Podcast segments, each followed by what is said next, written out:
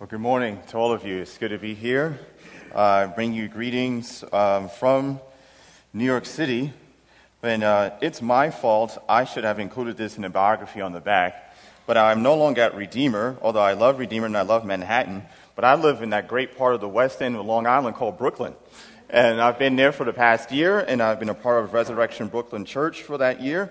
And uh, my colleague and the pastor of uh, the church where I serve was here just last Sunday, Jameson Galt. So um, that's a tough act to follow. So I hope uh, I do well uh, being up here after Jameson has been here.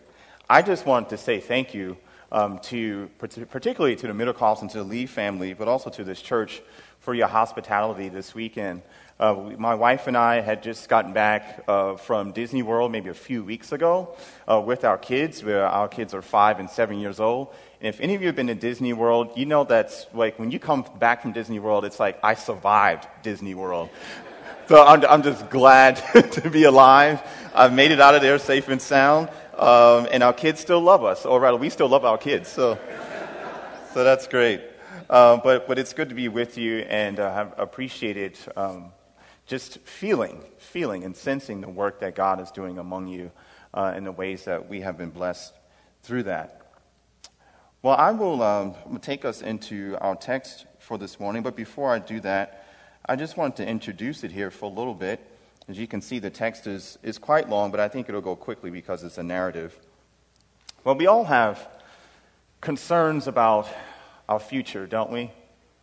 Not just our own future, but the future of global affairs, the future of our neighbors. And these, these concerns, they, they drive us to make certain commitments in the here and now with the hope of making some kind of impact on our future.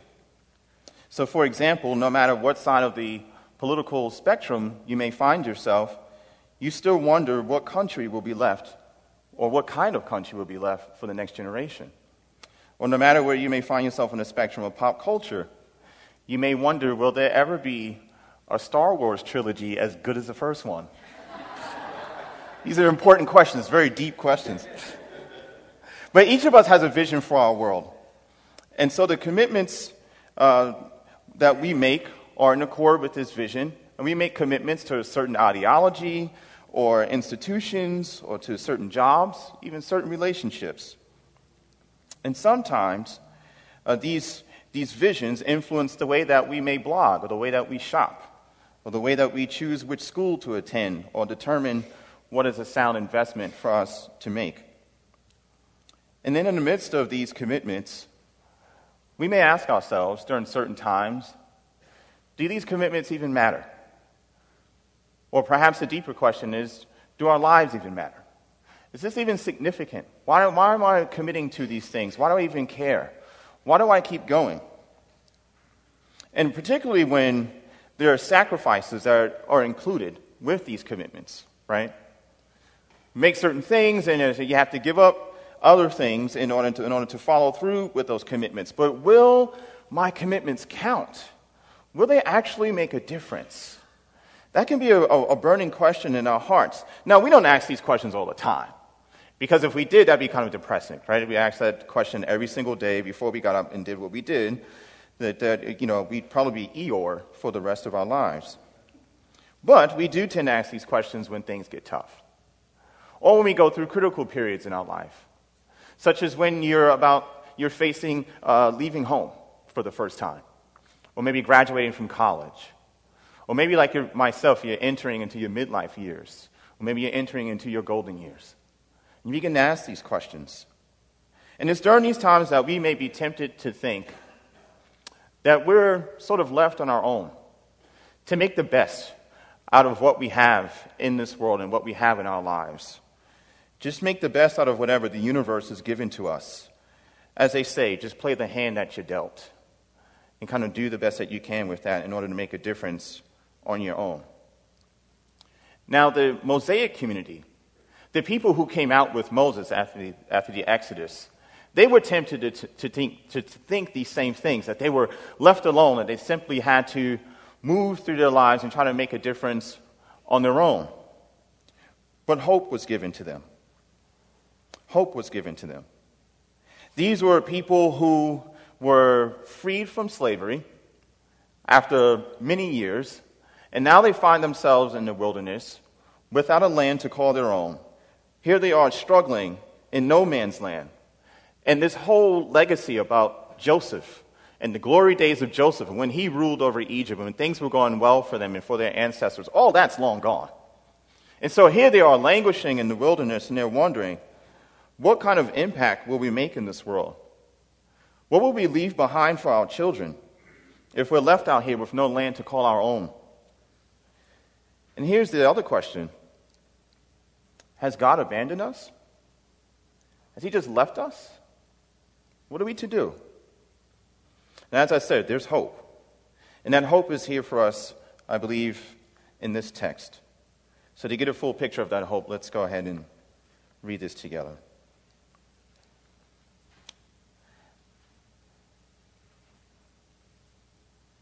After this, Joseph was told, Behold, your father, Jacob, is ill. So he took with him his two sons, Manasseh and Ephraim, and it was told to Jacob, Your son Joseph has come to you. Then Israel summoned his strength and sat up in bed. And Jacob said to Joseph, God Almighty appeared to me at Luz in the land of Canaan and blessed me, and said to me, Behold, I will make you fruitful and multiply you, and I will make of you a company of peoples, and will give this land to your offspring after you for an everlasting possession.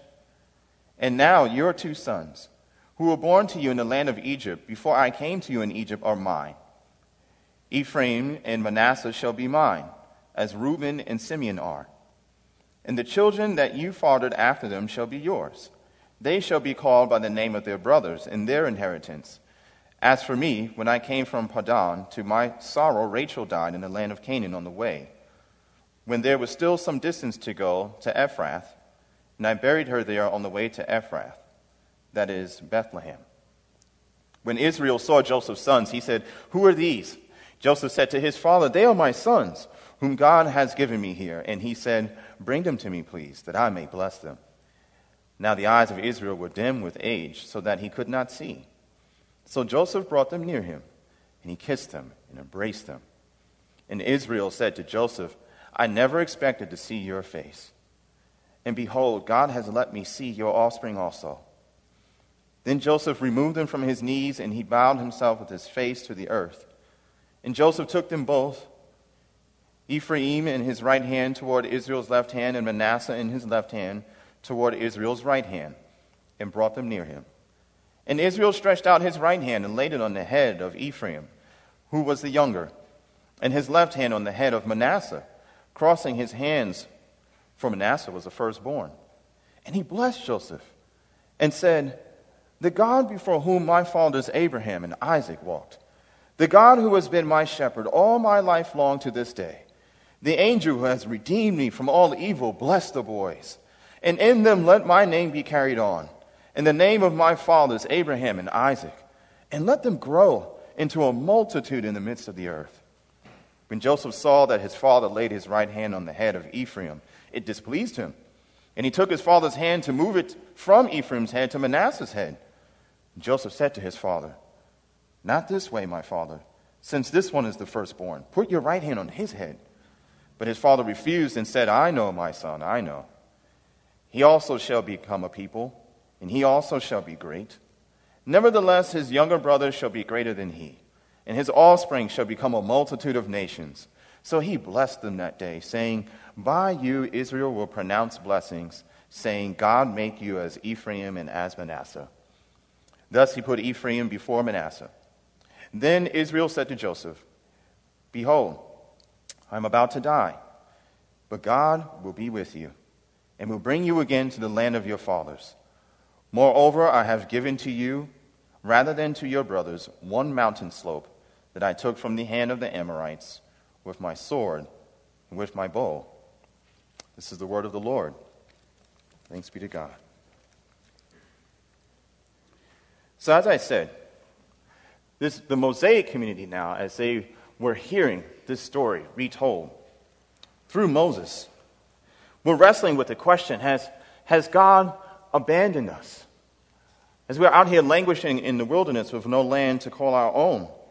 And so Moses is saying through this, through this story about Joseph and his two sons, no, no, God has not abandoned you. In fact, you should know that God is here and that He cares about you. And He cares about the impact that you will make in this world because of the assurances that He gives through His servant Jacob. What are those assurances? And what do they have to do with you and me? There are some assurances here. We'll look at the assurance of a heritage, the assurance of adoption, and the assurance of a double portion. So, first, God blesses Joseph and his sons with the assurance of a heritage. Now, we like hearing about other people's stories. It's great to hear testimonies of what people have done and the places where they've traveled. And if we don't get to hear it, we like to go on Instagram and see it for ourselves. And there's something about other people's stories that connects with us at times. And we feel like, oh, I can identify with what this person has just done or what they've been through. And it helps us to know that we're not alone. Right? As there's one quote that says, We read to know that we are not alone. And some of us have we come away from that kind of experience knowing that we've become uh, uh, deeply connected with something that's real, more real than something that than anything we may have ever experienced in our lives. And so we want to know more. Yeah, tell, tell me more of your stories, right? Tell me more. Let me get more of it. Then Joseph already knew about God's faithfulness. Joseph already knew that God was at work in the world and that God would care for him and that God would care for his children. But he also knew that his sons will one day, one day go through hardships, that they would one day go through trials, and they would have to learn how to lean on God for themselves.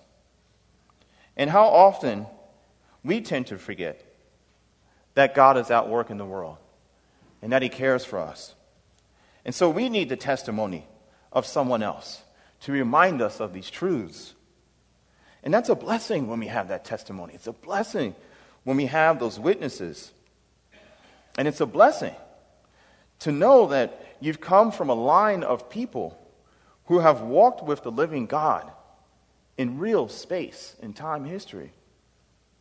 That's something that you can hold on to when the ground begins to shake underneath your feet.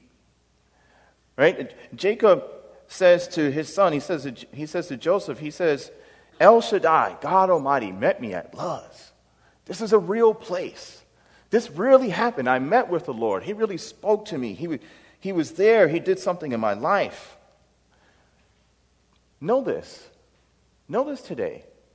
If you're a Christian, the scriptures tell you, tell us, that we worship the God of Jacob. And so his testimony and the testimony of his ancestors belong to us. They are our heritage as well. Now, I'm not entirely sure about the history of your immediate families. I don't know what that looks like if you begin to do Ancestry.com on your immediate family. And you may have things that are in the closet that you don't want to come out. You may have some war heroes in your family, some small town heroes. Or maybe the history of your family is mostly unknown. But I want you to realize this morning that your heritage is a lot deeper than you may realize. Your family has a testimony that goes all the way back to Jacob and even to Abraham, as we sang this morning. And thousands, thousands of people after Jacob have testified to the goodness and the nearness of God. And much of it is written right here. It's given to us right here in the Bible. Now, let me just say um, this is sort of a sidebar. I realize that all of us here are not on the same, not in the same place in terms of faith and belief in this infinite and personal God. You may not even self-identify as a Christian. So you may not even be sure about the value of this kind of heritage and whether you even want it for yourself. And after all, you may not be convinced about the reliability of the Hebrew scriptures as you read them and as you hear it. But you should understand that. You know, look at some of the stuff that Moses does as you, as you read it. Right? He reveals some of the dirt about this godly family. He reveals uh, some of the, the dirt about this man after whom his whole nation is named. Right? This man, Israel, Jacob. And so we, we would barely do that in today's culture, even less in an ancient t- traditional culture, right? Sort of air out the dirty laundry of, of the people who came before us. Like, uh, some of us would, would think, wouldn't even think twice about sharing those kinds of things. But maybe, maybe Moses is telling the truth. If he's willing to take the risk of shaming his own family, maybe he's telling the truth. Just something to consider. But now uh, our uncles and our parents and our grandmothers may have testified to God's presence in their lives. And at times that's been a source of strength for some of us. But grandma's testimony doesn't necessarily prove anything. But it does make belief in a personal God somewhat plausible. We're not alone in the world. God has acted in real history. And that is part of our heritage. Thousands of testimonies have come about God's action in the world, not only through Jacob, but through many of other people. So, secondly, God blesses Joseph and his sons through the assurance of adoption. Now, this adoption thing, you know, it, it sounds kind of off, right? What happens here, because Joseph and his sons are pretty much part of the, se- the second wealthiest family and second most powerful family in the entire land of Egypt. So, why do they need to be adopted? Why is this even a, a blessing? Why do they need to be adopted by this, this man from you know, the backwoods, even if he is their, their grandfather? Well, I can explain that, or rather, let me let the text explain that. If you look again at verses, at verse 13. It says that Joseph took them both, Ephraim and Manasseh. He put Ephraim in his, his right hand toward Israel's left hand, and Manasseh in his left hand toward Israel's right hand, and brought them near him. But then catch this. What does Israel do? He stretched out his right hand and laid it on the head of Ephraim, who was the younger, and his left hand on the head of Manasseh, crossing his hands, for Manasseh was the firstborn, and he blessed Joseph. Now, what's going on there? I mean, it's no secret that the birthright belonged to the firstborn, right, in this culture. So, you know, by all, by all means, it was supposed to be Manasseh who would get these things, who would get the blessing of the firstborn. So, this was a scandalous move by Jacob. And so he, he crisscrosses his hands and he makes, he makes Joseph jump a little bit, right? Uh, you know, after he does this. And, you know, it's, it's, it's like you know, daddy is, is, is schooling Joseph on the way that God operates in the world. He's schooling him on what he does. And, and I love verse 19 when he kind of, you know, he's kind of, kind of patronizing a little bit. You could kind of picture Jacob um, patting Joseph on the head, like, I know, my son, I know. Come on, you, you, you know, you don't get it, but it's okay, it's okay. and then, you know, it's so, but this is the way that God operates. God, it was God who chose Isaac, Jacob's father, over Ishmael. It was God who confirmed Jacob himself over Esau. It was God who chose Joseph over Reuben, the oldest of the sons, and now Ephraim over Manasseh. See, in God's economy, all advantages are not given to the strong. All advantages are not given to the ones who check off all the boxes in society. The brighter future is not always given to those who do everything right. And we may feel alone because we haven't had certain opportunities. Or we may feel alone because we don't have certain marketable skills or certain beauty. But God is in the world, turning our ways upside down. And He exalts those who are not firstborn, but He exalts the weak. He exalts the disenfranchised. And He makes them sons. And He blesses them. This is another little, well, this isn't really a sidebar. I think this is important. There's a whole lot of talk in the Hebrew scriptures about sons. And maybe as you have read over this text and you, you think about it, it's like, oh, you know, son, son, son. So doesn't the Bible also talk about children of God? Doesn't it also talk about sons and daughters? Why is this emphasis about sons? What's really going on here? Right? So it, it's not like Israel has, is, is now making his, his, grand, his grandsons into bigger men, He's not increasing their masculinity in some way by making them sons, but no, he's changing their status. They're not just grandsons anymore, they have become sons. And this is good news for many of us. Because whether you are a woman or someone who has never known their own father, you gain the inheritance and the acceptance of the firstborn. That's good news for somebody this morning. Now, all, all the privileges that, that could not be earned by these grandsons were given to them simply through the blessing of their grandfather, simply through the love that Jacob had for them. Right? And these, these are the strange cousins. These are the ones who were brought up in Egypt, right? And we're just a little bit different from the rest of the family. Right? These are, but the, now these grandsons have been made equal to the uncles by the will of Jacob. How scandalous is that? And so, you know, maybe you're, you're sitting here this morning and you may be thinking, I may not have had what it takes to achieve the American dream all of my life, but know that no one can have a part in God's inheritance except by His will. But He gives that to us by grace.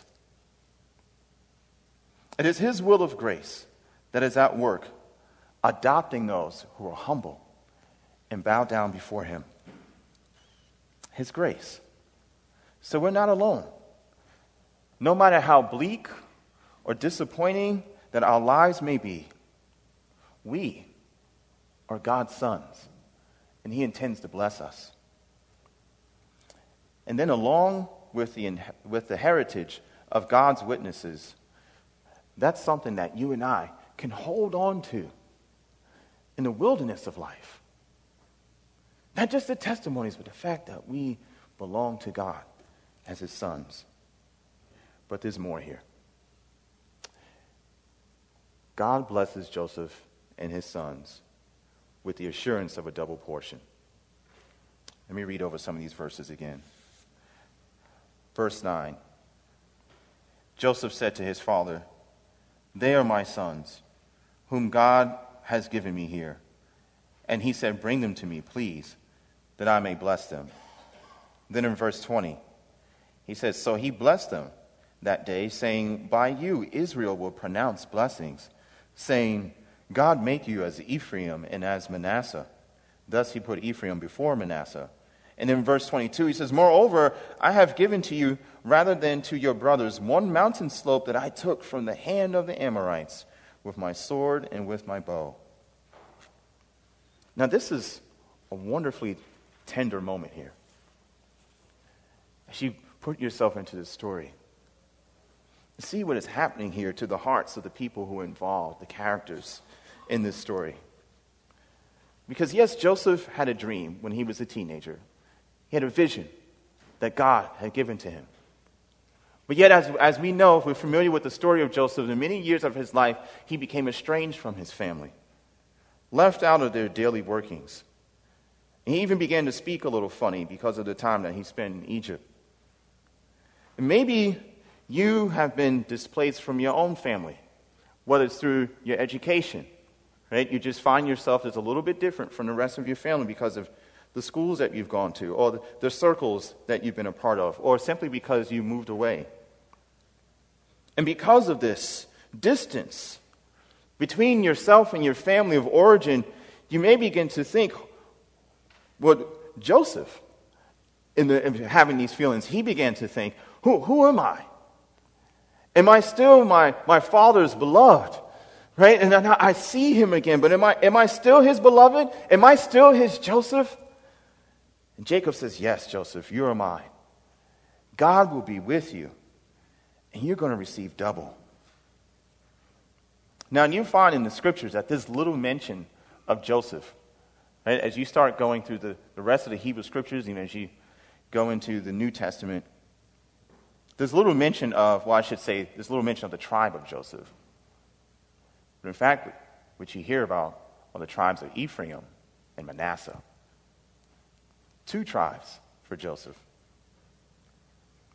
Joseph is standing before his father and he says, I have my own children now, Daddy. And we're about to lose you. You're about to be gone. Do I have what it takes? And Jacob says, God will be with you. You receive double.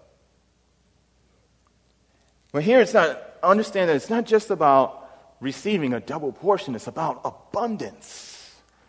So more than just twice the amount, but or something that is overflowing. Friends, understand that the, that the disciples during Jesus' time, the ones who followed him, they too made sacrifices as they, as they committed to follow him. They gave up family and home and comfort and security. And they wanted to be with him, just as Joseph was with Jacob. And that there came a time when Jesus was about to leave his own disciples. And they became sorrowful. And Jesus said to them tenderly, I'm going to prepare a place for you. If it were not so, I would have told you. And then he also says, I will not leave you as orphans. He talks about sending the Holy Spirit. So there is a double portion then for those who are following Christ. We have, there's this new heavens and new earth that Jesus is going to prepare. Yes, but there's also the Spirit of God Himself that Jesus sends and leaves behind in His absence. Those who follow Christ have a double portion. We may be going through life thinking, or maybe we're in a moment or about to go through a moment in which we thought we had life all figured out. I thought I had all my plans straight. But then life has become unsettled by change. Some promotion at my job or some promotion that I didn't get. Our children graduate. Or you yourself graduate from somewhere. Or you, now you find yourself taking care of a parent who's aging. Your life has changed. You're trying to make a difference in this world. But you're not who you used to be. You can't count on the old ways. And yet there's still a long way to go in making a difference in this world. And in the midst of that, you even know that you've had setbacks in life? Your health has changed. There are regrets that you have. Heaven, can you hear me? God, am I still your beloved? Do I still belong to you? Through Jesus, we hear from the Lord yes, yes, yes, you'll be okay. The future is in my hands, and I will be with you. And it's not only this, this promise of, of God's future that we have before us and that's been given to us, but we also have right here in the present the abiding holy presence of God Himself. So we're not alone. We're not left alone in this world to leave a rich legacy behind for others. We've been given a heritage, and we've been adopted by grace, and we've been granted a double portion. Why? Why are we given these things? Why has God been so rich toward us? Why would He do such a thing? Well, I mean, the Sunday school answer, of course, is love. Right, we get that. Right? All of us can answer that. But what kind of love? What kind of love would motivate God to do this thing? Well, the, the kind of love that, that Jacob showed when he served seven years for Rachel. And they seemed to him just a few days, the scripture says, because of the love that he had for her.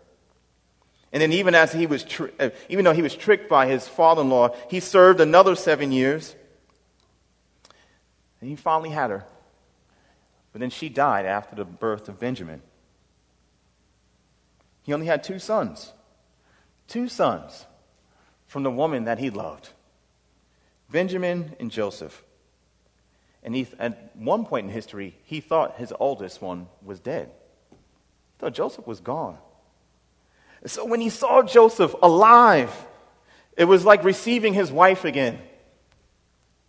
He could probably see Rachel's eyes in the face of Joseph. And it's because of his love for Rachel that Ephraim and Manasseh get Jacob's blessing. In the same way, God has made us after his own image because he loves us. We who were lost to sin and to death and to condemnation because we chose to love ourselves and God's world in our own way. But you and I, Jacob and Joseph, Peter and Paul were as good as dead, but God sees his glory in our eyes, and he's not content to leave us to chance and darkness. But Jacob's greater son becomes the firstborn for us. The Son of God, Jesus, became man. He became the firstborn among many brothers, having preeminence over all mankind. But instead of being blessed at the knee of his father, he was pushed away and cursed at the cross. And he gave away his birthright so that we, like Ephraim, the true weaker brothers, could get the blessing. God couldn't wait to call you son again. You have to get that down into your soul. God couldn't wait to call you son again. Our story is a tale of two sons. It is about Jesus Christ and the brother who was lost, but now is found. Though our world may feel like a vacuum, though it feels like the foundations may crumble, though its rich future seems threatened, the glory of God's love still fills it because Christ has secured it. The more you let that deep into your heart, the more you can sing, let that songwriter Kari Jobe, who said, In the midst of deep sorrow, I see your light is breaking through. The dark of night will not overtake me. I am pressing into you. Lord, you fight my every battle, and I will not fear. You amaze me. You redeem me. You call me as your own. I am not alone. I am not alone. You will go before me. You will never leave me. Now, I sort of, I have to admit, I, I sort kind of did a trick here.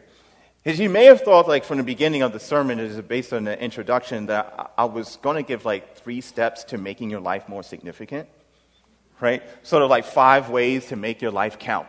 You know, here they are, right? And strategy does count. Strategy counts in life. Outcomes matter. In fact, large portions of the Bible are wisdom literature, right? But as I've struggled through my own midlife crises, under the light of the shadow of the cross, I've learned this that what makes our lives significant is not what we do, but who we are, or rather, whose we are. That is what makes our lives significant. We are first sons of the King, pursuing change in this world because it's just what true sons do until Jesus returns. Lean into the assurances that are given to you as an heir of salvation, and you can be free to not let the setbacks or the failures or the disappointments or upheavals of life de- devastate you. Lean into the assurances given to you as an heir of salvation so that you will not be caused to escape into pornography or alcohol or work and withdraw from the people and the places that you have been called to care for. Seek to know your Father. Seek to know Him through prayer and Bible meditation. Let Him guide you. And look around. Look around this room. You have a new family. You have people that you can lean on, get to know them, and collaborate with your, with your new family. Collaborate with them in works that will bless our neighbors around us. For just as God was with Jacob and Joseph, so he will be with you through Jesus Christ, because you are his son. And he will do this even until the very end of the age. Amen. Let us pray.